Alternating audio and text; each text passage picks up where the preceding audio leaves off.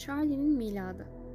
Bugün bizler sanatındaki mizahı ve hatta belki de yalnızca kendine benzeyenler yarışmasındaki derecesiyle böylesine usta bir sanatçıyı anarken aslen onu ve anlatmak istediklerini anlamaya çalışıyor muyuz?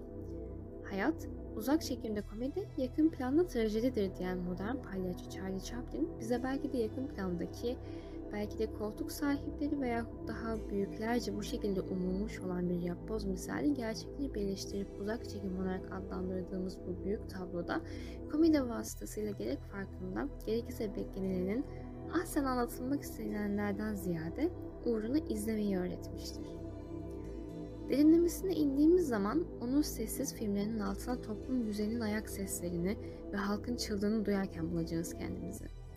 Bütün bunları dönem koşulları için imkansız şartlar altında yaparken belki de böylesine sezgisel bir kalbi duygusal dokunduğumuzda her çocuğun ilk göz ağrı olan anne figürünün hayata karşı taktığı gözlüğün 1894'te kaybettiği sesiyle yeniden şekillenişi Charlie'nin dünya görüşü ve düşünce yapısında etkili olmuştur yorumunu yaparak yeni bir bakış açısı katmaya çalışabilirim.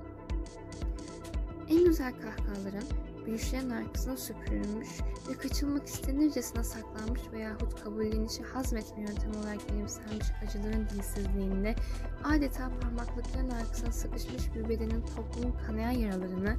gözümde maske yoluyla dahi olsa sarmaya çalışışı, fikrinin içeriği inildikçe saran yanık lavanta kokusu eşliğinde bize günümüzde görünen veya gerçekten keyfi kahkaha tatmin eden nicelerinin aslında farkına varılması gereken acı doğrular olduğunda şimdilerde sessiz dahi olsa anlatılamayanlarda ispatlamış sayılmaz mıdır yokluğunda dahi Charlie Chaplin?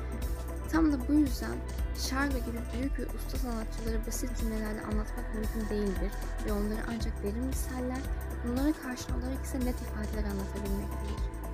Dilerim ki bu hayatta bazı şeylerin anlatılış biçimini sorgulayabilecek ve hatta en azından anlatmak istediklerimi kavrayabilmek adına bir tane filmini seyredecek ve sizler de bu miladın boğazınıza bıraktığı hissi sindirebileceksinizdir.